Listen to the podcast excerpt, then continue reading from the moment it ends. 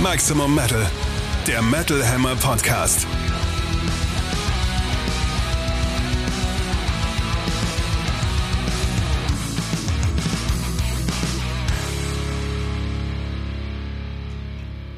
Und zwar vom 1. Dezember 2023, Episode 69 mit Chefredakteur Sebastian Kessler und. Ich muss noch meinen Adventskalender. ähm, Katrin Riedel aus der Metalhammer Redaktion. Endlich Weihnachtszeit. Hurra! Wir haben für euch Die metallischste Zeit des Jahres. Ach nee, Moment. Doch, wobei. Weihnachtsalben gibt es doch immer mal. Off- offenes off- Feuer. off- offenes Feuer gibt's schlimme Alben. Und, äh, Weihnachtsalben noch und nöcher. Die stehen wir hier aber nicht vor. Wir haben Glühbier. ein paar andere. Entschuldigung. Auch nett. In kleinen Grüppchen in der Kälte zu stehen und warme Getränke zu sich zu nehmen, das hat doch auch so ein bisschen Festivalatmosphäre immer. Also Wei- Weihnachtsmärkte sind, gibt es nicht den Spruch, Weihnachtsmarkt ist das Wacken des kleinen Mannes? Ist das so? Ich glaube, ich, man liest das, glaube ich. Aber kleiner Mann darf man nicht mehr sagen. Und Wacken wahrscheinlich auch nicht. Was darf man eigentlich noch? Da, darum, darum haben wir Thomas Gottschalk verloren, weil man nichts mehr sagen darf. Ja, vor Thomas allem wusste ja auch nicht mehr, was er noch um sagen darf. 20.15 Uhr im öffentlich-rechtlichen Fernsehen. Da darf man gar nichts mehr sagen. Der Arme, der stand da drei Stunden und hat einfach nichts gesagt, weil er nicht wusste, was. So geht es uns hier auch manchmal, aber weil ich es manchmal wirklich einfach nicht weiß. Was ich weiß ist, wir stellen mal wieder die wichtigsten Alben dieser Wochen vor, sowie die spannendsten Nachrichten aus der Metalwelt und wir haben einen Gesprächsgast und zwar diesmal nämlich mich. Hurra! Hurra! Dazu aber später mehr. Wir starten rein mit anderen. Back in Black, das Metal Update. Und wie passend, dass das Back in Black heißt, diese Rubrik, oder? In der Tat. Äh, lustige Geschichte nämlich aus der Münchner Kommunalpolitik. Oberbürgermeister Dieter Reider hat offenbar aus Versehen einen Konzerttermin von ACDC im Münchner Olympiastadion geleakt. Huch, wenn mir das passiert wäre. Ja, und zwar ging es da eigentlich um die Eröffnungsfeier der Fußball-Europameisterschaft 2024. Die findet ja in Deutschland statt. Ja. Und äh, warum in diesem Rahmen dann ein geplantes Konzert nicht im Olympiastadion stattfinden könne. Und der Grund war zu diesem Zeitpunkt tatsächlich noch nicht offiziell. Der OB wusste aber schon davon und erzählte der Presse, naja, weil ACDC da spielen. Offenbar sogar an zwei Terminen. Das Ganze sind aktuell aber immer noch nur Gerüchte. Also ACDC haben bislang noch keine offizielle Tournee bekannt gegeben. Mittlerweile gibt es aber schon einen zweiten Leak und zwar verdichten sich die Hinweise, dass ACDC auch im irischen Dublin Halt machen werden. Sieht also nach einer dicken Europa, wenn nicht gar Welttournee aus. Auf jeden Fall. Außer sie sagen jetzt nochmal, ach nö, jetzt du das verraten hat, haben wir keinen Bock mehr. Voll gemein. Eigentlich wollten wir Glaub doch die. Überraschung. Das passt auch ganz gut. Also ACDC sind ja in diesem Jahr 50 Jahre alt geworden, äh, was wir aktuell mit einer großen Titelgeschichte auch im Heft feiern. Und dass es Bands mit ihrem Jubiläum oft nicht so genau nehmen, ist ja kein Geheimnis. Aber offenbar wollen die Australier die Gelegenheit nicht verstreichen lassen, eine ja vermutlich letzte große Tournee zu spielen.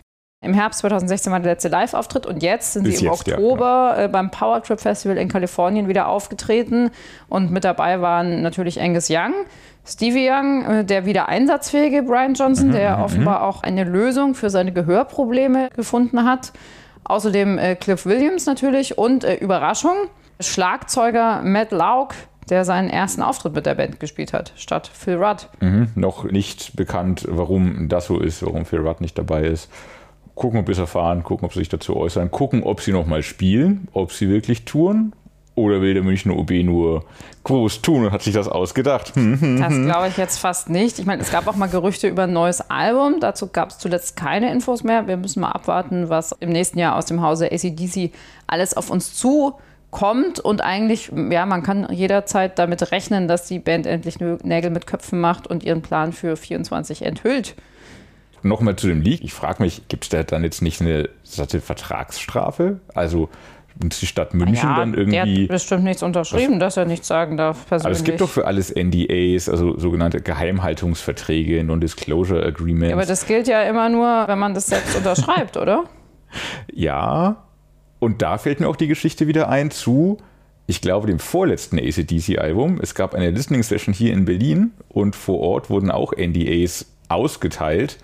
Es wurden aber nicht unbedingt von jedem alle eingesammelt. Es gab also Leute, die ohne diese unterschriebene NDA und mit dem neuen ACDC-Album Ohr den Raum verlassen haben.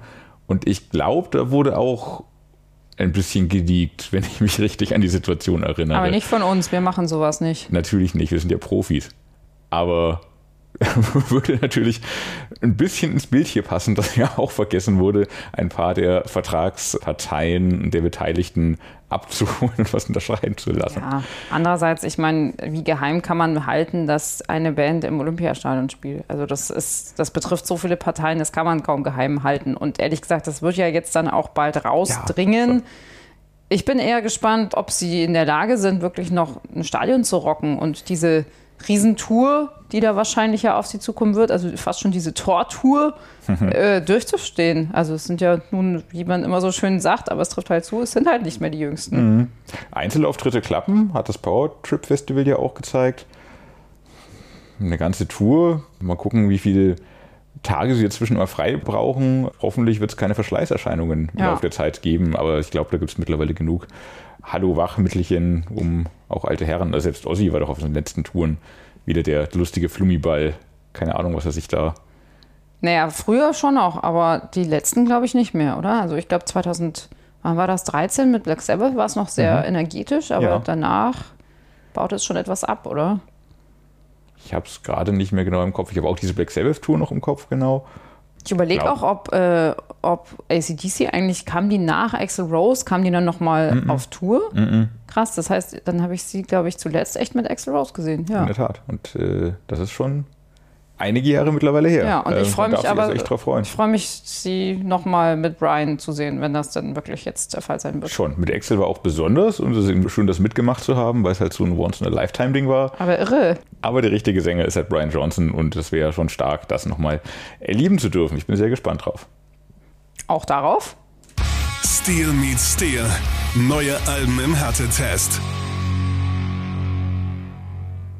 Genau, frische Alben von Jungspunden und auch ein paar alteingesessenen Bands, die in den nächsten zwei Wochen erscheinen. Wir stellen euch die wichtigsten hier vor. Hörproben hört ihr natürlich in unserer Playlist auf Spotify, der Metal Hammer Podcast Playlist. Findet sie auf Spotify oder im Link unter dieser Episode. Und man muss ja sagen, wer im Dezember ein Album rausbringt, ist auch wirklich mutig, weil da kommt gefühlt gar nichts mehr eigentlich. Oder der ist clever, weil da kommt gefühlt gar nichts mehr und er oder sie bekommt die Aufmerksamkeit, die er oder sie vielleicht sonst nicht bekommen hätte und sticht ein bisschen mehr heraus. In der Tat. Warum das so ist, dass im Dezember nichts erscheint, wir haben es nach wie vor nicht so richtig ergründen können. Kauft ihr da draußen keine neuen Alben mehr? Hört ihr keine neuen Alben mehr im Dezember? Hört ihr bloß noch eure Weihnachtsplaylist und den Spotify Wrapped Mix mit euren Lieblingssongs des Jahres und was so in der Metal Hammer Ausgabe als die besten Alben des Jahres kredenzt nochmal wird? Oder ich finde das sogar eigentlich absurd, weil gerade an den Feiertagen hätte man doch mal richtig schön Zeit, sich mit so ein paar neuen Alben zu beschäftigen. Oder ist man da vielleicht doch beschäftigt, tatsächlich das Jahr noch mal Revue passieren zu lassen und sich zu überlegen, was denn das persönliche Album des Jahres ist und äh, was man vielleicht an Genre-Highlights verpasst hat. Wahrscheinlich ist das tatsächlich so, dass man da eher noch mal Dinge nachhört, die man verpasst hat im Laufe des Jahres. Dabei könnt ihr hier gar nichts verpassen, wenn ihr immer fleißig den Metal Hammer Podcast hört und Metal Hammer lest. Wir sind immer für euch da. Auch heute, am 1.12., wo das neue Album der Band Cobra Spell erscheint. 666 heißt das gute Stück oder auch 666. Who knows? Es ist eine Band, die mit Sexualität spielt. Es ist die neue Band von Sonja Anubis. Ihr kennt sie als Gitarristin bei Burning Witches. Sie ist dort ausgestiegen, zunächst um sich auf Krypta zu konzentrieren, die sie mit ehemaligen Nervosa-Mitgliedern mitgegründet hat, ist aber auch dort 2022 ausgestiegen, um sich dann auf ihre eigene Band Cobra Spell zu konzentrieren. 2022 haben sie schon auf dem Metal Hammer Paradise gespielt, jetzt endlich erscheint auch das Debütalbum eine ganz ähnliche Thematik hatten wir schon in der letzten Podcast-Episode mit der Band Dogma. Wer sich nicht mehr erinnert, dort haben Metal-Nonnen für spirituelle und sexuelle Befreiung aufgerockt. Hier geht es jetzt bodenständiger zu. Es ist klassischer Hard Rock, Sleaze, Glam Metal, eine 80er-Huldigung und ein feministisches Manifest will es sein. Und die Metal Hammer Redaktion ist ein bisschen gespalten, was das Thema Cobra Spell angeht. So, so gespalten wie die Zunge der Cobra. Womöglich ist das alles Teil des Konzeptes zu spalten. Haben Cobras gespaltene Zungen? Bildungsauftrag verfehlt. Haben sie nicht? Weiß ich nicht. Haben, also müsste ich googeln. Googelt mal, schreibt mir eine E-Mail, ob das der Fall ist. Aber wehe, ihr ruft an. Bloß nicht anrufen. Ohne Termin gehe ich nicht ran. Bisschen gespalten sind wir in Team Dogma und in Team Cobra Spell tatsächlich. Cobra Spell machen an sich auch sehr, sehr vieles richtig. Alles ist toll gemacht, viele starke Riffs, schwungvolle Melodien, kräftiger Gesang, wirklich herrliche Gitarrensoli, aber irgendwie, es lebt nicht. Es ist zu oft austauschbar generisch und klinisch glatt und rockt nicht lebendig, wie es diese Art von Musik eigentlich tun sollte. Besonders auffällig war das, finde ich, in der Ballade Fly Away, die auf dem Papier auch alles richtig macht und alles hat, was eine Sleaze-Rock-Ballade ausmacht, bis zu den kitschigen Synthes, aber halt nicht berührt und irgendwie nicht atmet. Vieles auf dem Album ist so bemüht, bemüht sexy, bemüht anstößig, aber dabei leider oft plump und nur pubertär. Satan is a Woman fehlt der Saft. SEX ist kurz witzig, aber irgendwie auf die fünf Minuten Laufzeit auch schon zu flach. Was bleibt, ist so Partyrock, Glamrock mit Teenager-Attitüde. Gerade ein Song wie You're a Cheater, das hat Avril Lavigne 2002 irgendwie schon frecher hinbekommen. Aber es gibt durchaus schöne Ansätze in Love Equals Love zum Beispiel. Das hat einen tollen Zwischenteil mit Saxophon. Auch da passiert im Laufe der Zeit aber zu wenig, ebenso wie Love Crime und Warrior from Hell stark beginnen, sich dann aber in Wiederholungen verlieren. Ausreißer nach oben gibt es auch. Es gibt einen echten Weckruf auf dem Album, finde ich. Das ist für mich The Devil Inside of Me. Richtig stark, energetisch, mit höherer Geschwindigkeit, starken Melodien. An der Stelle auch mehr Metal als Rock und mehr freche Ketzerei statt picklige Sexerei. Und gerne in Zukunft mehr davon bisschen weniger dampfen lassen und mehr feuern und gerne auf Co-Headliner-Tour mit Dogma, um den Kampf mal richtig auszufechten. Ja, wobei das natürlich ziemlich gemein ist, das so gegeneinander zu halten, aber es liegt halt gerade wirklich auf der Hand. Also dieses Debütalbum wurde halt auch mit Spannung erwartet. Es gibt in gewissen Teilen der Szene durchaus einen Hype um Cobra Spell. Das merkte man eben nicht zuletzt bei Metal Hammer Paradise, wo halt die Schwitzhütte voll war und sich lange Schlangen davor bildeten. Woran das liegen könnte, brauchen wir wahrscheinlich jetzt nicht groß erläutern. Das würde ich mal dahingestellt lassen. Uns bringt das aber natürlich dazu, ein bisschen genauer hinzuschauen, beziehungsweise hinzuhören, wie viel da eigentlich in musikalischer Hinsicht dahinter steckt. Da muss ich für mich persönlich auch festhalten, dass mich das Album nicht über Gebühr euphorisiert. Also es ist schon gut hörbar, es macht stellenweise auch Spaß. Zum Beispiel hatte ich beim zweiten Stück SEX schon Spaß mit den tollen Riffläufen und Melodien. The Devil Inside of Me hattest du auch schon erwähnt. Das ist auch so ein bisschen flotter. Also alles, was so ein bisschen Fahrt aufnimmt und Tempo macht, ist schon, ist schon gut, finde ich. Ja, durchaus. Andere Songs äh, lassen mich aber komplett kalt. Also Satan is a Woman hattest du, glaube ich, auch schon erwähnt. Mhm. Bad Girl Crew, das zurückgenommene Fly Away. Ich weiß nicht, da kommt irgendwie keine Stimmung auf bei mir. Mhm. Details wie Saxophon oder Cowbell sind auch nett. Ich finde es grundsätzlich auch angenehm, dass ein paar ruhigere Stücke auf einem Album zu hören sind. Insgesamt strahlt 666 aber einfach nicht diese Gefährlichkeit und Überzeugungskraft aus, die ich persönlich im Vorfeld erwartet hatte, nach diesem ja, mhm. irgendwie Hype um diese Band, muss ich ganz ehrlich sagen. Ich äh, frage mich allerdings auch, ob ich eigentlich die Zielgruppe bin, weil äh, Satan und Sex sind in Metal-Songs zumindest nicht meine persönlichen Lieblingsthemen. Also ich stehe ja eher auf weniger flache, emotionalere Themen. Aber wenn, und äh, ja, es ist echt gemein, diesen Quervergleich zu ziehen, aber es bietet sich gerade an, wenn ich was zum Thema sexuelle Befreiung hören möchte, greife ich aktuell tatsächlich auch lieber zum Album von Dogma, die ja auch ein Debüt rausgebracht haben. Das fällt aber in meinen Ohren zumindest deutlich hittiger aus als 666. Ja. Aber das soll jetzt nicht schlechter geredet sein, als es ist. Da ist schon Potenzial und man darf weiter verfolgen mit Spannung, wie das mit Cobra Spell weitergeht. Ich glaube, man kann vielleicht beides auch nicht so vergleichen, weil einfach Cobra Spell hm. diesen Hype schon aufgebaut hatten und eine gewisse Erwartungshaltung da war, während Dogma, ich habe noch nie davor irgendwas von Dogma gehört, mhm. das platzte einfach so rein, das habe ich gehört, dann war das so, boah, krass, was ist das denn? Mhm. Also da hatte ich einfach überhaupt keine Erwartung davor. Das stimmt, die hatten dann das Überraschungsmoment auf ihrer Seite. Das äh, kann manchmal ja auch ein Gamechanger sein. Aber gerade wenn es halt schon so eine Art Hype gibt und wenn man natürlich dann liefern muss, sollte es schon ein bisschen mehr sein. Wobei wir natürlich von einem Debüt reden. Also es ist halt immer auch ein bisschen, naja, anspruchsvoll, wenn man quasi denkt, dass ein Debüt gleich perfekt sein kann. Aber dann kommen wir doch mal zum anderen Debüt. Genau, andererseits haben wir hier ein weiteres Debüt, das äh, aus Finnland kommt und zwar von der 2019 formierten Gruppe Swan Song. Bisher hat das Quartett schon ein paar EPs und Singles veröffentlicht. Nun kommt das erste Album mit dem Titel Awakening. Ich kannte diese Band vorher nicht, bekam sie dann zum Besprechen vorgelegt, äh, habe da eingeschaltet und wurde auch sofort vom ersten Song überrollt. Also Swan Song fackeln da nicht lange, sie bauen äh, keine Spannung auf oder setzen auf ein Intro, sondern gehen sofort in die Vollen. Und zwar mit einer Mischung aus Melodic Death und ja, Heavy Metal mit Growls, die mich insbesondere im ersten Stück Burning Flames total an Amon Amarth erinnert. Nur eben mit dem Unterschied, dass da eine Frau growlt und screamt. Und, und wie? Also was, was Sängerin Jemina Heloise heißt die, äh, da in dieser Auftaktnummer abruft, ist richtig groß. Also das hat mich wirklich begeistert. Die Folgestücke Become und Furiosa warten mit so treibenden, super melodischen und verspielten Twin-Guitars auf. Das zieht sich eigentlich fast durch das ganze Album und lässt sich auch als eine der großen Stärken von Swan Song bezeichnen. Sehr auffällig zum Beispiel auch in Maiden of Death. Dann gibt es Songs wie Shot in the Heart, da gibt es so einen Einsprecher, äh, der erinnert davon abgesehen ein bisschen an Arch Enemy. Das gilt auch für Fury of the Witch. Frost of Winter schreitet stellenweise getragener dahin. In Awakening wird geflüstert und in äh, Fight or Die schreit die Sängerin am Schluss irgendwie so ganz, ganz irre noch äh, alles hinaus.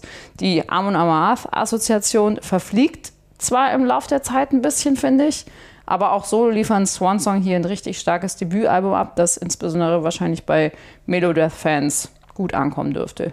Mhm. Mir ging es auch so, dass nach dem ersten Amon Amarth-Assoziation irgendwie schnell andere Bands die Oberhand äh, gewannen und es mich mehr an ganz alte In Flames oder auch äh, viel an Children of Bottom erinnerte, gerade bei einem Song wie One with the Waves. Also Irgendwas zwischen Schweden und Finnland in jedem Fall. Ja, klassischer skandinavischer Melodic Death. Ich glaube mit leichten Thrash und auch ganz leichten Black-Einschlag. Wahrscheinlich vor allem durch die Stimme, du hast schon erwähnt, die richtig wie ein kotzender Dämon klingt. Das ist mega. Sie ist richtig, richtig gut. Äh, ja, ziemlich einzigartig auch. Ungestüm und wild, wie nur ein Debüt auch klingen kann. Für mich sind einzelne Songs noch so ein bisschen austauschbar. Da war jetzt wenig, was super herausstach, aber das alles auf einem echt guten Grundniveau und ähm, mal sehen, wo es da weitergeht. Ist auf jeden Fall ein schöner Erstaufschlag Awakening von Swan Song. Ja, wobei es schon auch viel so Gitarrengeschepper ist. Also das ist, ich finde das großartig, diese Melodien und diese Twin Guitars immer, aber es ist schon mhm. so gut wie in jedem Song eigentlich so. Also es ist schon so ein bisschen Gewalt. Schon. Ja. Aber mal gucken, wohin es mit denen noch geht eine Band, die es schon geschafft hat, sich zu etablieren im Laufe der letzten schon über 20 Jahre, sind Ectomorph. Wir sind jetzt schon am nächsten Freitag, dem 8.12., wo das neue Ectomorph-Album Vivid Black erscheint. Kurz zum Kontext, 1996 haben sich diese Ungarn zusammengefunden, um Groove Metal zu spielen. Sänger und Gitarrist Zoltan Zoli Farkas ist das letzte Urmitglied und quasi ist das sein Projekt mit noch weiteren Musikern. Um den Jahrtausendwechsel herum kam es zum Durchbruch. Und ich habe, wie ich glaube viele andere auch, ein ambivalentes Verhältnis zu Ektomorph. Am Anfang der 2000er war das alles fett und gleich auf und teils sogar besser als das, was Soulfly geboten haben. Irgendwann wurde es so ein bisschen beliebiger, sich wiederholend, immer mehr vom Gleichen und das auch in relativ schneller Schlagzahl. Da hatte man irgendwann genug von Ektomorph, wenn auch immer das Live immer wieder ein schöner Weckruf war. Mich hat das vorherige Album Reborn 2021 dann aber wieder so richtig überrascht und ich glaube nicht nur mich. Ich glaube, das ist Konsens, dass sie da nochmal einen etwas anderen Weg und einen anderen Schwerpunkt eingeschlagen haben, nämlich weg vom Groove Metal und deutlich hin zum Thrash aller Metallica. Das neue Album Vivid Black jetzt ist erneut eine kleine Wende und zwar wieder ein Stück weit hin zum Groove Metal und hin eher zu einem Thrash Metal wie ein Machine Head um die Jahrtausendwende herum gemacht haben oder auch Slipknot auf ihren ersten Alben. Gerade bei Songs wie You and Me und I'm Your Last Hope blinken die Slipknot-Lichter im Hinterkopf auf. Heutzutage ist es ja auch schon wieder Retro, von daher sei das Ectomorph auch gegönnt, da sich zu bedienen und sich davon inspirieren zu lassen. Auf jeden Fall ein großer Schritt zurück zum Band-ureigenen Groove Metal, wenn auch mit wuchtiger und wütender Thrash-Keule. Das Fest, beziehungsweise wie man heutzutage auch zu sagen pflegt, knackt gut. Was? Das heißt das heutzutage? Metal Hammer, geil, sage ich dann nur. Was knackt? In Insider wissen, wo, wo es Männer knackt. wissen warum. Männer wissen, wo es knackt. Soli verarbeitet auf dem Album seine Trauer und seine Wut äh, aus den vergangenen Jahren, einerseits wegen der Corona-Pandemie, andererseits auch der Tod seiner Mutter, den er verarbeiten musste nach äh, langer schwerer Krankheit wohl.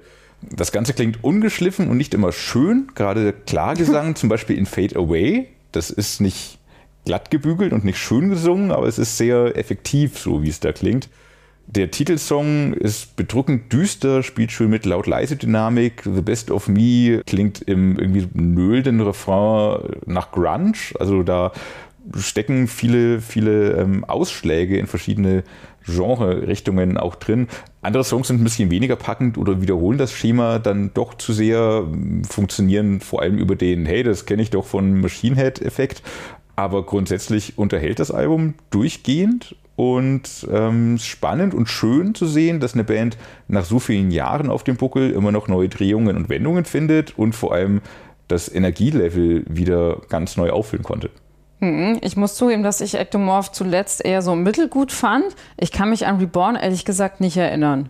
Ich weiß es nicht mehr. Kann sein, dass ich das auch wieder besser fand, könnte ich jetzt nicht sagen. Aber Vivid Black holt mich jetzt wieder richtig ab. Also ein wirklich bitterböses, garstiges, Gift und Galle spuckendes Thrash-Groove-Metal-Manifest voller Wut. Stellenweise total Maschinenhead-artige Züge. Also im brachialen Die zum Beispiel Never Be the Same Again, Fade Away und der wirklich dreuend langsame Titeltrack klingen wirklich nach Slipknot, finde ich. Also gerade auch in diesen klar gesungenen Passagen, das könnte absolut Slipknot sein. Das klingt auch gesanglich ein bisschen danach. Wenn auch mit ungarischem Dialekt. Ja, aber das ist ja schön, dass es auch eine eigene Note gibt. Äh, auch ziemlich tief geht das Mantraartige R.E.M., das der Musiker nach dem Tod seiner Mutter geschrieben hat. Das ist so der Abschluss des Albums. Insgesamt steckt echt wirklich viel Emotion in diesem Album. Ich finde, das hört man mit Black richtig an ja, wir halten ein bisschen fest, so bitter die letzten Jahre für Soli Farkas wohl persönlich waren. So gut ist es ihm gelungen, die vielen schlimmen Einschnitte in ein richtig gutes Album umzusetzen. Also man will jetzt nicht sagen weiter so, aber zumindest musikalisch gerne weiter so. Und dann kommen wir auch schon zum nächsten Album und zu Musik, die normalerweise gar nicht meins ist, aber irgendwie mag ich Atreo, weil sie live immer noch richtig Spaß machen. Muss tatsächlich überraschen. Zuletzt äh, gesehen habe ich sie, soweit ich mich erinnern kann, in Berlin in der Verti Music Hall als Vorband vor Bullet for My Valentine. Super Match natürlich. Eine kleine Anekdote dazu noch am Rande. Neben mir stand beim Konzert so ein Typ und als Bullet for My Valentine, also die Headliner des Abends, angefangen haben, fragte er mich, wer das auf der Bühne denn sei. Und ich so, naja, Bullet for My Valentine. Und er so, ach so, wann spielen denn Atreo? Meinte ich so, naja, die haben vor zwei Stunden gespielt, dazwischen sind auch noch Ginger aufgetreten. Meinte er so, was? Ich bin nur wegen Atreo da. Hat das. Plakat falsch schon gelesen. Ja, Tüdö. weiß auch nicht, wie das passieren kann, aber Pech gehabt. Ja, mit Glück kommen sie wieder. Wahrscheinlich. Jedenfalls fand ich Atreo da ziemlich überzeugend. Der Sänger ist da auch noch äh, ins Publikum gegangen und das war irgendwie alles sehr angenehm und auch äh, ein bisschen überraschend für mich. Äh, zurück äh, zu dem neunten Studioalbum der 1998 formierten Amis, das sich aus ja, 15 Tracks von drei über das Jahr veröffentlichten EPs zusammensetzt. Von denen ich nichts mitbekommen habe. Liest du keine. Promo-Newsletter? Äh, Ablage P, Ablage P, Ablage P. Drei. Ja, ich finde trotzdem, dass es relativ rund klingt. Also wir Oldschool-Musikjournalisten tun uns ja mit EPs immer so ein bisschen schwer. Aber so finde ich das schon eine ganz gute Lösung. Also man bringt EPs raus, verfolgt damit so ein größeres Konzept und fasst alles am Ende der Serie auf einem Album zusammen. Die Fans bekommen immer ein paar neue Songs, während die Oldschool-Musikjournalisten am Ende ein Album in der Hand haben oder im Postfach. Damit kann man irgendwie arbeiten. Das ergibt für mich als Albumhörerin auch mehr Sinn als jetzt drei völlig in der Luft hängende Solo-Songs und dann kommt irgendwann halt ein Album. das stimmt. So. Auf was hinauslaufen, so wie drei Marvel-Serien, die am Ende in einem Film kulminieren oder Genau, so. nur manchmal ist es auch zu viel. Mhm. Hallo Marvel. Ja, grundsätzlich zocken Atreo ja so eine Mischung aus Metalcore, Alternative Metal, Post-Hardcore, da steckt da viel drin. Die personelle Umstrukturierung von 2020 hat die Band auch recht gut verkraftet. Das ist jetzt das zweite Album in dieser Besetzung und ich finde, dass die beiden aktuell aktiven Vokalisten ihre Sache doch recht gut machen. Insbesondere Brandon Seller, der vorher als äh, Schlagzeuger hauptsächlich aktiv war und jetzt eben auf einmal der Lead-Klarsänger ist. Sehr gut aufgehoben in dieser Position. In der Tat, der hat vorher auch schon so Chöre mitgemacht, aber kann das richtig gut. Und auf dem Album The Beautiful Dark of Life kommt das Ganze auch ziemlich überzeugend und ja, energetisch daher. Insbesondere Insomnia, God, Devil, Dancing with My Demons und Gone sind richtig starke Stücke mit tollen, auch irgendwie ohrwurmträchtigen Refrains da kann ich ausnahmsweise sogar mal über einzelne Rap-Passagen hinweg aha, hören. Aha. Ausnahmsweise. Sonst, so weit äh, ist es gekommen. Ausnahmen bestätigen die Regel. Äh, nagel mich bloß nicht drauf fest. Nummern wie Capital F teilen auch ordentlich aus und so rufen so ein bisschen in, in den Live-Pit. Dann gibt es mit I Don't Wanna Die und Forevermore noch zwei obligatorische Balladen natürlich, wobei ich die erste besser finde.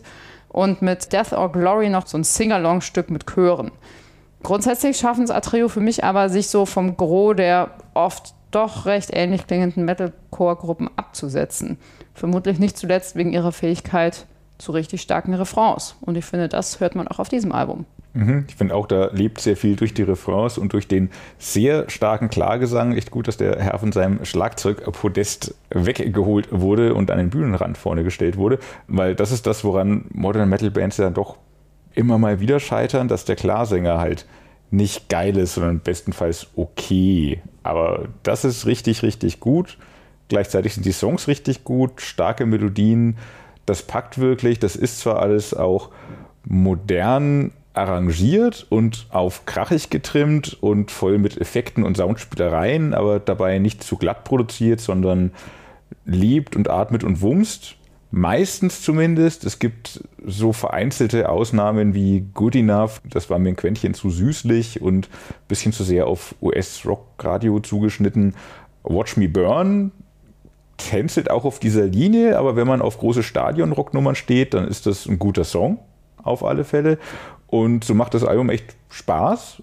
Starkes Modern Metal Album und meinerseits echt eine Band, die sich erst relativ spät, die machen das ja auch schon seit, ich glaube, Ende der 90er, Respekt bei mir erspielt hat durch die Entwicklung, die sie in den letzten Jahren genommen haben. Das ist manchmal halt auch so witzig, weil das sind irgendwie Bands, die sind dann immer da gewesen und zu denen hat man halt irgendwie so eine Meinung und dann sieht man die auf einmal live und denkt sich so, oh krass, das macht echt Spaß, wieso habe ich die nicht so richtig auf dem Schirm? Ja. Und dann kommt ein Album, dann hört man vielleicht auch ein bisschen besser hin als davor und schon Durchaus. Also Live-Spielen macht Sinn, Vorband sein von großen Bands macht Sinn, und sich auch musikalisch ein bisschen öffnen und entwickeln macht Sinn, weil ja. Atreo klingt ja auch nicht mehr so wie die Atreo von vor 15 Jahren. Was nee. Fans von damals natürlich jetzt auch nur so mittel finden, wie so oft. Das ist ja ein bisschen der Parkway Drive-Effekt.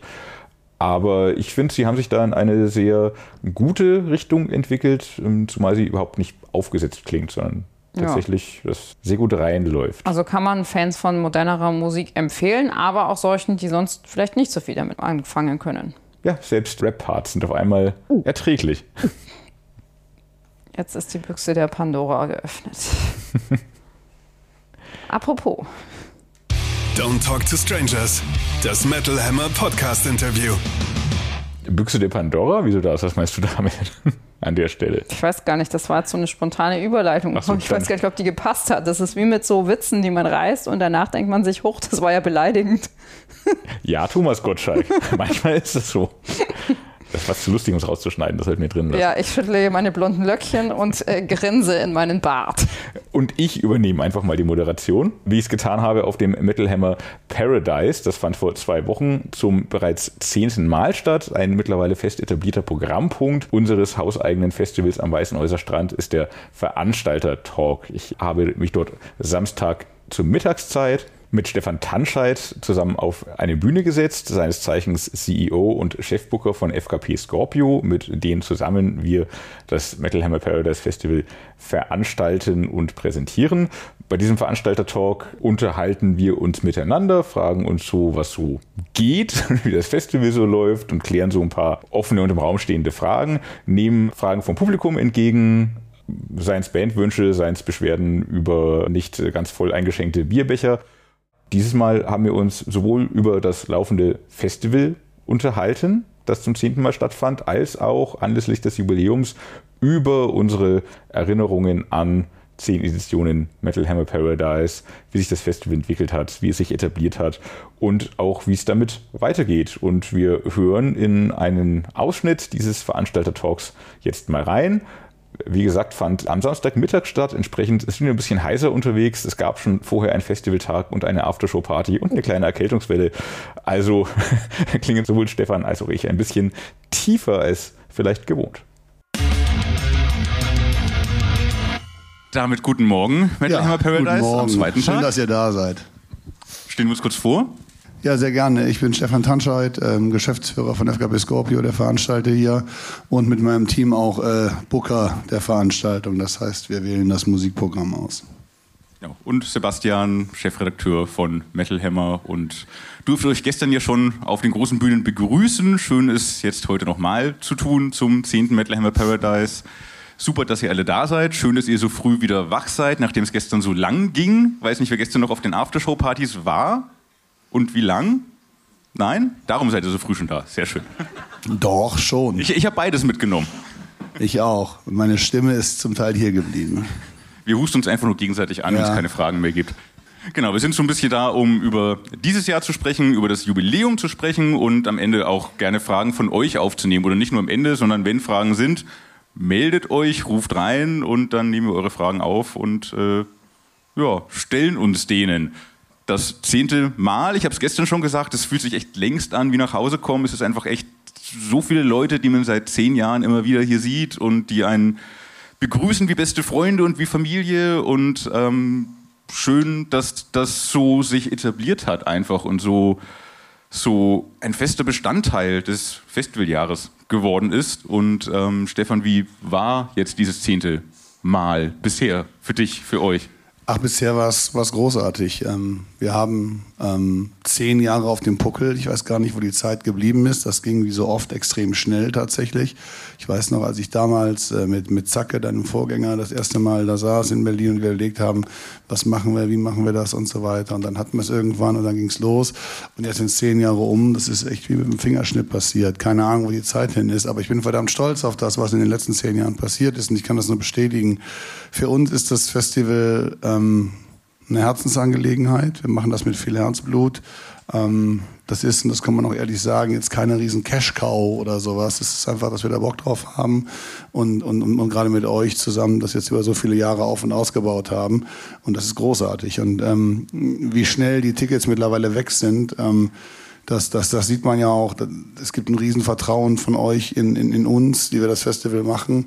Ähm, wir glauben auch gerade in diesem Jahr, und da bedanke ich mich auch für das unglaubliche positive Feedback, was wir zum Programm bekommen haben, ähm, wirklich ein sehr gutes Festival zusammenbekommen haben.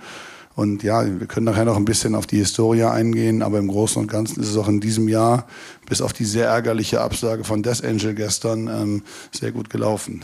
Ich weiß nicht, ob das jeder mitbekommen hat, was bei Death Angel los war. Darf man das in der explizit Ja, sagen? machen wir einfach. Ja. Food Poisoning äh, war die Antwort. Und die haben uns das wirklich also ganz, ganz knapp vor der Show erst gesagt, wo wir auch ein bisschen verärgert waren, ehrlicherweise, weil das hätte man uns auch ein bisschen eher sagen können, weil die wissen ja, dass es eine gewisse Fahrzeit hierhin braucht. Aber wir haben das erst sehr spät erfahren und wenn man das erst so spät erfährt, hat man auch keine Handlungsoptionen mehr. Sonst kann man ein bisschen was verschieben oder eine kleinere Band zweimal spielen lassen oder vielleicht sogar noch für Ersatz sorgen. Das ist bei Food Poisoning, das reicht der Vorlauf meistens nicht. Aber so konnten wir dann halt nicht viel machen, außer die Band abzusagen, was für uns als Booker und Veranstalter immer so ein bisschen die schlechteste Lösung ist, ehrlicherweise. Aber sowas passiert halt, ist auch normal, ist aber trotzdem ärgerlich, wenn es passiert. Ansonsten war der Tag gestern ein wahnsinnig toller Abend. Ich habe mit Mille, mit diversen anderen gesprochen nach der Show noch. Ähm, Holger Hübner war gestern hier. Schöne Grüße soll ich bestellen. Der hatte auch einen guten Abend. Und wir hatten, äh, wir hatten wirklich äh, eine super Stimmung überall. In, hinter der Bühne, auf der Bühne, vor der Bühne. Und es hat einfach extrem viel Spaß gemacht gestern. Und ähm, den Bands ging es genauso. Ich war, ich war sehr viel unterwegs, habe mir sehr viele Bands angeguckt mit meinem Team. Und ja, das ist äh, wie immer eine große Party, die gut funktioniert und gerade zum Jubiläum natürlich noch was, was uns echt stolz macht. Und auch vielen Dank an euch alle, die ihr uns irgendwie treu besucht jedes Jahr hier.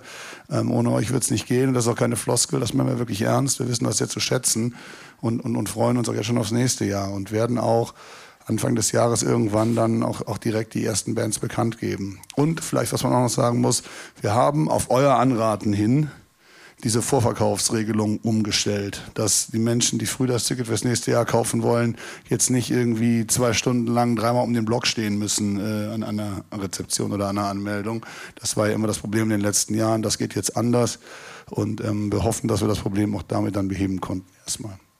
Du hast schon gesagt, das Festival ist keine Cash-Cow, umso beeindruckender und echt auch Respekt aus der Redaktion nochmal an euch, was ihr für ein Programm auf die Beine gestellt habt. Dieses Jahr sowohl was die musikalische Abwechslung angeht, als auch, dass ihr eine Band wie Creator holen konntet, von der wir gemutmaßt hätten, dass sie vielleicht schon zu teuer für das Paradise mittlerweile ist, weil die auch riesig geworden sind, einfach in den letzten Jahren. Ja, sind sie eigentlich auch. Ist eigentlich eine typische Band, die man sich hier gar nicht mehr leisten kann, aber wir haben A, einen guten Draht zur Band und zu den Menschen, die mit der Band arbeiten und B, haben wir auch noch ein paar andere Festivals und dann macht man halt auch sozusagen mal hier und da ein paar übergeordnete Deals, die sozusagen diesem kleinen Festival dann noch zugutekommen tatsächlich. Und ähm, auch sowas wie Amorphis, da haben wir auch eigentlich jahrelang drum gekämpft tatsächlich wieder. Das war ja auch ein Wunsch, der eigentlich jedes Mal hier geäußert wurde von euch.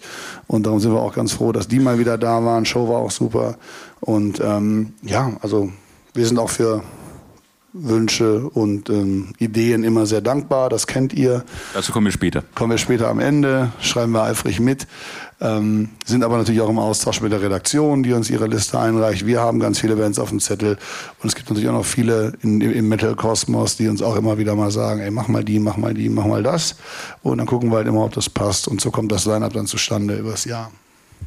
Und ich weiß nicht, ob es jedem hier bewusst ist, Creator haben gestern Geschichte hier im Paradise geschrieben. Es war die erste Band, die hier am Paradise Pyros zünden durfte. Ja, wir haben exakt zehn Jahre gebraucht mit Anwälten und Gutachtern und was weiß ich, um das erste Mal Pyro im Zelt einsetzen zu dürfen. Das ist hier in dem Landkreis, der Veranstaltungen dieser Art nicht wirklich gewohnt ist. Also nichts gegen den Landkreis, die geben sich alle Mühe und die sind auch alle nett und freundlich. Aber es war wirklich ein endloser Kampf. Meine Kollegin Inga und sogar ihre, Vor ihre Vorgänger haben damit schon angefangen. Es war, ähm, und unsere ganzen Produktionsleute, da sind auch gestern extra wieder, als die Abnahme war, jede Menge Leute aus Hamburg gekommen, um das noch zu unterstützen. Es ist nicht ganz so einfach gewesen, aber zum ersten Mal gab es Flammen im Zelt und wir haben uns alle sehr gefreut, als es endlich der Fall war. Ich habe es gesehen, ich stand ein bisschen hinter dir, habe gesehen, wie du dich gefreut hast. Ja, ich habe mich wirklich gefreut. Ein endloser Kampf, wirklich. Also wir haben das, und es gibt natürlich auch viele Bands, die darauf bestehen, das einsetzen zu dürfen. Dann sagst du immer, geht nicht, ne? Äh, dann wollen wir da nicht spielen. Das ist dann immer ein bisschen schwierig. Also im Endeffekt waren sie dann ja alle immer irgendwie da, nur das war halt immer ein Riesenproblem. Und so eine Show hat einfach auch mehr Wumms, wenn ein bisschen was passiert, muss man schon sagen. Also und ich bin froh, dass wir das jetzt machen können. Ich bin auch froh, dass, die, dass das geklappt hat alles und dass die, dass die Behörde auch sieht, ach ja, das kann man machen. Und bin da jetzt zuversichtlich für die Zukunft, dass wir das ein bisschen einfacher haben werden, wenn wir es das nächste Mal beantragen. Naja, erstmal haben wir was geschafft. Zehn Jahre. Ein, zum Jubiläum gibt's Büro. Ja, danke. danke. Verdient.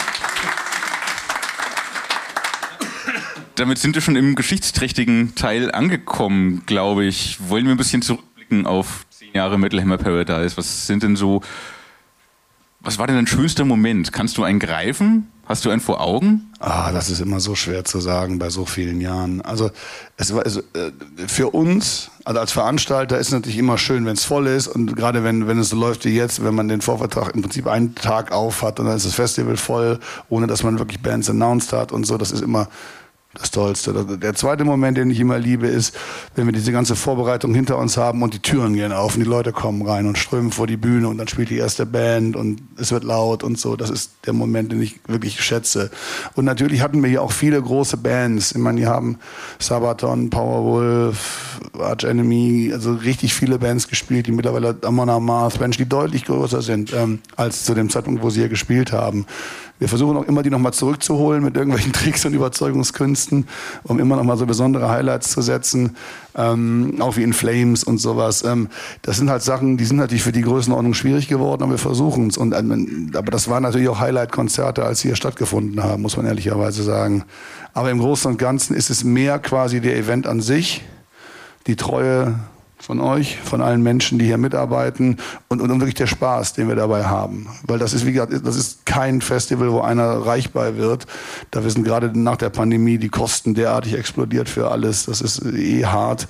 Ähm, Inflation, Energie, vor allem Personal, das ist alles sehr schwierig. Aber wir halten das einigermaßen stabil und machen das, weil wir da Bock drauf haben. Und wenn dieses Wochenende dann so stattfindet und auch so über die Bühne geht, wie es jetzt gerade wieder passiert, dann ist das total geil. Und alle haben jetzt schon richtig Bock auf nächstes Jahr. Wir sitzen auch jetzt schon wieder zusammen und tüfteln an den Programmen rum und so. Und das, ja, das ist unser Job, das machen wir gern. Aber wenn das dann so ein Feedback ist, gerade wenn es so familiär ist wie hier, ist es natürlich doppelt schön für uns tatsächlich. Ging mir genauso. Ich habe auch darüber nachgedacht, was so mein Highlight-Moment aus den zehn Jahren war. Mir ist konkret kein einzelner herausstechender eingefallen, sondern so viele kleine. Das heißt mal tolle Shows. Ich glaube, Saltatio Mortis habe ich hier zum ersten Mal richtig verstanden irgendwie. Ich fand die immer so okay, aber ein bisschen schräg. Hier hat es irgendwie mal Klick gemacht und seitdem bin ich Fan, seitdem ich die hier gesehen habe. Das war, glaube ich, so ihre Up-and-Coming-Zeit auch gerade.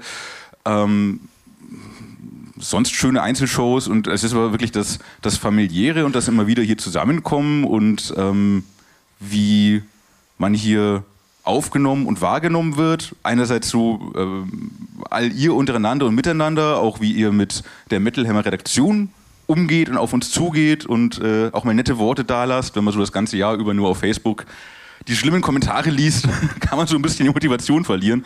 Darum immer toll, hier echte Gesichter zu sehen und echte Begeisterung zu sehen und ähm, auch so Nettigkeiten. Wir haben äh, ein, eine sehr treue Besucherin, die backt uns jedes Jahr Kekse mittlerweile, bringt sie am Stand vorbei und wir ernähren uns, uns das ganze Wochenende lang davon. Ähm, darf auch gerne Motivation an jeden hier im Raum sein, uns mit Keksen und Nettigkeiten zu versorgen. Äh, dieses, Jahr, dieses Jahr haben sie nochmal übertrieben und neben den Keksen einen Riesenkeks gebacken. Den muss ich mal kurz zeigen zum 10. Metal Hammer Jubiläum nämlich. So sieht er aus, ein 10 Jahre Metal Hammer Paradise Riesenkeks aus Schoko. Wir müssen irgendwie versuchen, den in Lack einzupacken oder so, damit er hält. Viel zu schön zum Essen. Ja, also solche Sachen sind einfach echt schön. Ja, das Festival hat immer über alle Jahre schöne Geschichten geschrieben. Ich erinnere mich, wenn wir über Story reden, noch an das erste Jahr, als das für alle neu war hier und die Menschen einfach auf der Anlage verloren gingen. als sie noch hier in der Galerie gepennt haben. Als sie sich verlaufen haben. Und es war das erste Jahr, da war es extrem kalt, da waren Minustemperaturen, äh, weil, das, weil der Winter da ein bisschen eher kam. Und ich habe wirklich mit den Securities und meinen Kollegen und Kolleginnen nachts die Betrunkenen, die sich verlaufen hatten, die irgendwo auf der Anlage rumlagen, eingesammelt, weil du kannst die ja bei Minustemperatur nicht draußen liegen lassen. Und dann haben wir eine Auffangstation ähm, in der Galeria gemacht und die einfach alle nebeneinander gelegt. Ähm, das sah aus wie so ein Feldlazarett.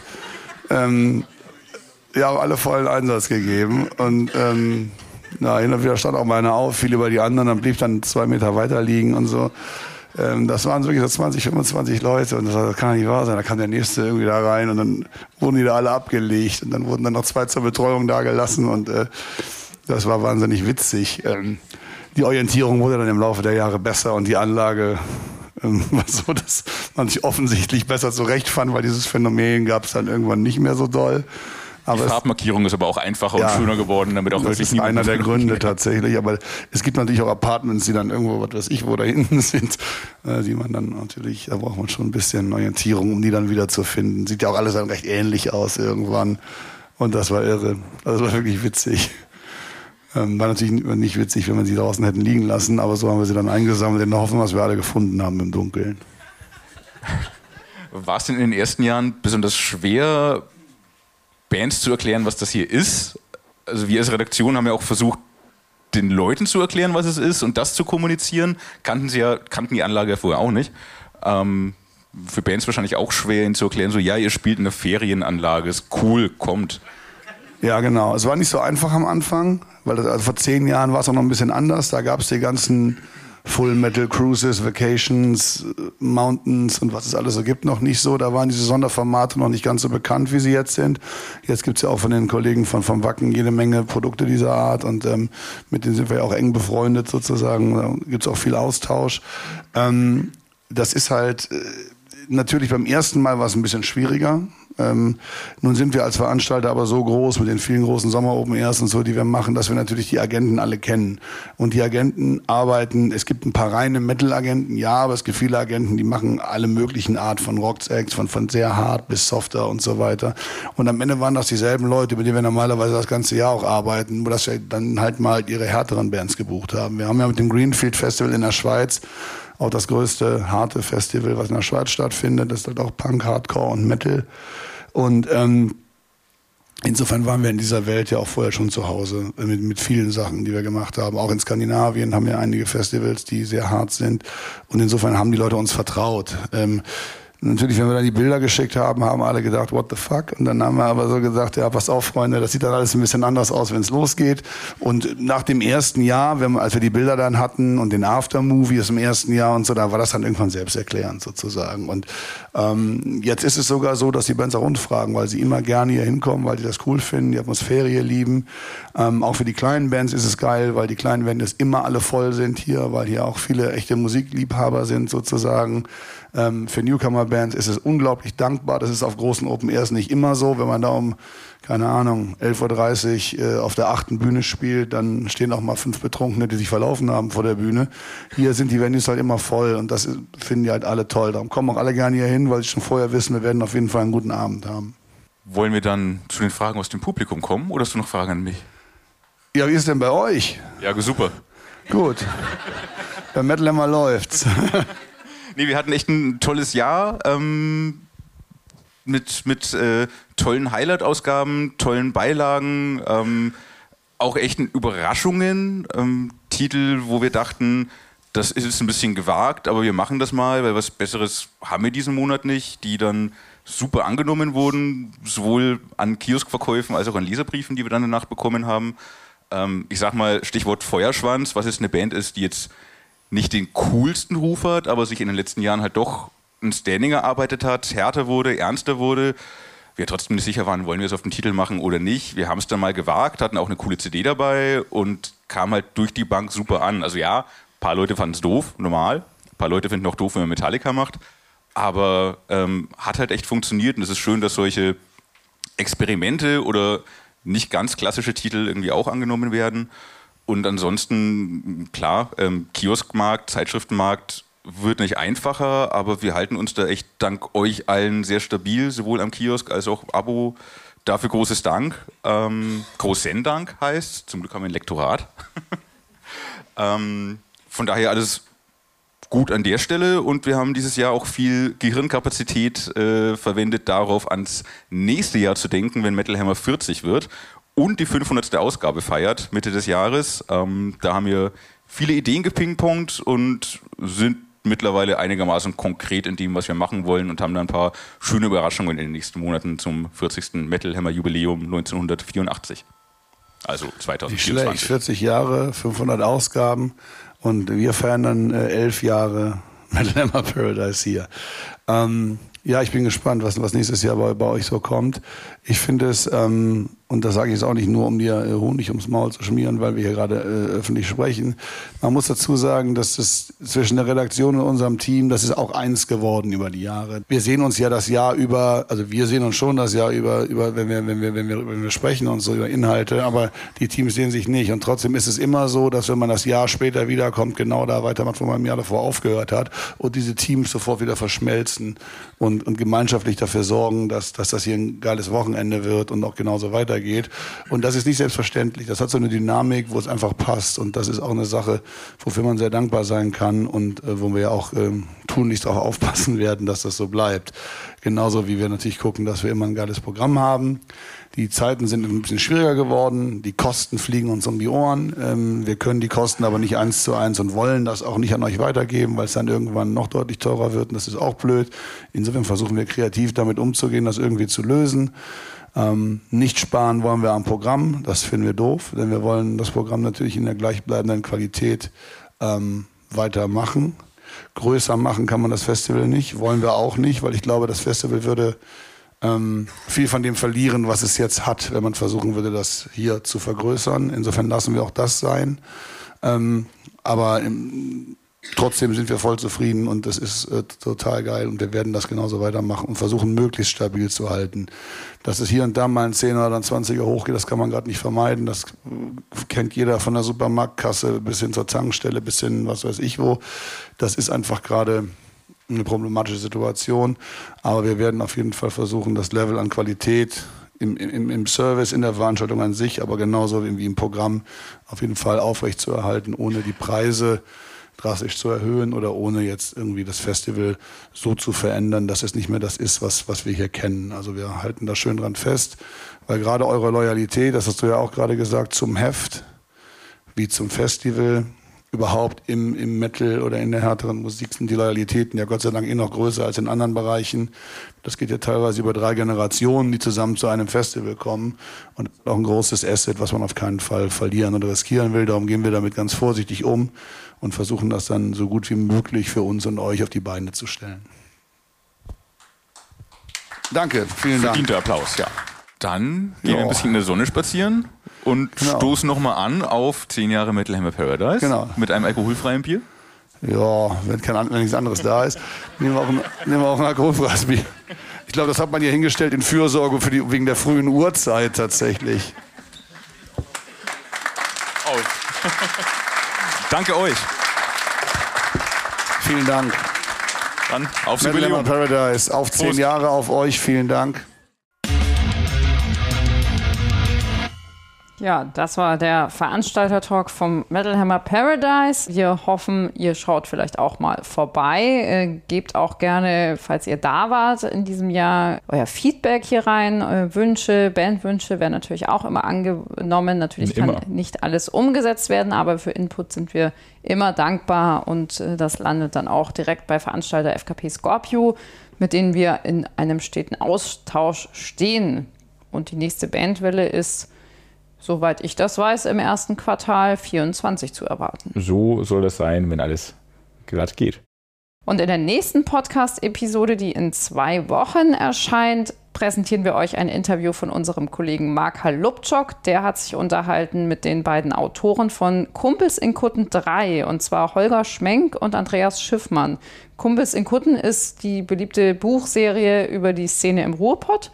Und was es da im dritten Teil noch zu erwähnen gibt, erfahren wir dann in zwei Wochen. Außerdem habe ich vor, aus den ersten 15 Kästchen meines Adventskalenders vorzulesen. Verpasst das auf keinen Fall. Seid dabei am 15.12. Abonniert den Podcast, um nicht zu verpassen, wie es weitergeht. Lasst möglichst viele Herzchen, Sternchen und Kommentare da. Schreibt uns eine E-Mail, wie es euch gefallen hat und hört wieder rein am 15.12. Danke euch. Vielen Dank. Wiederhören.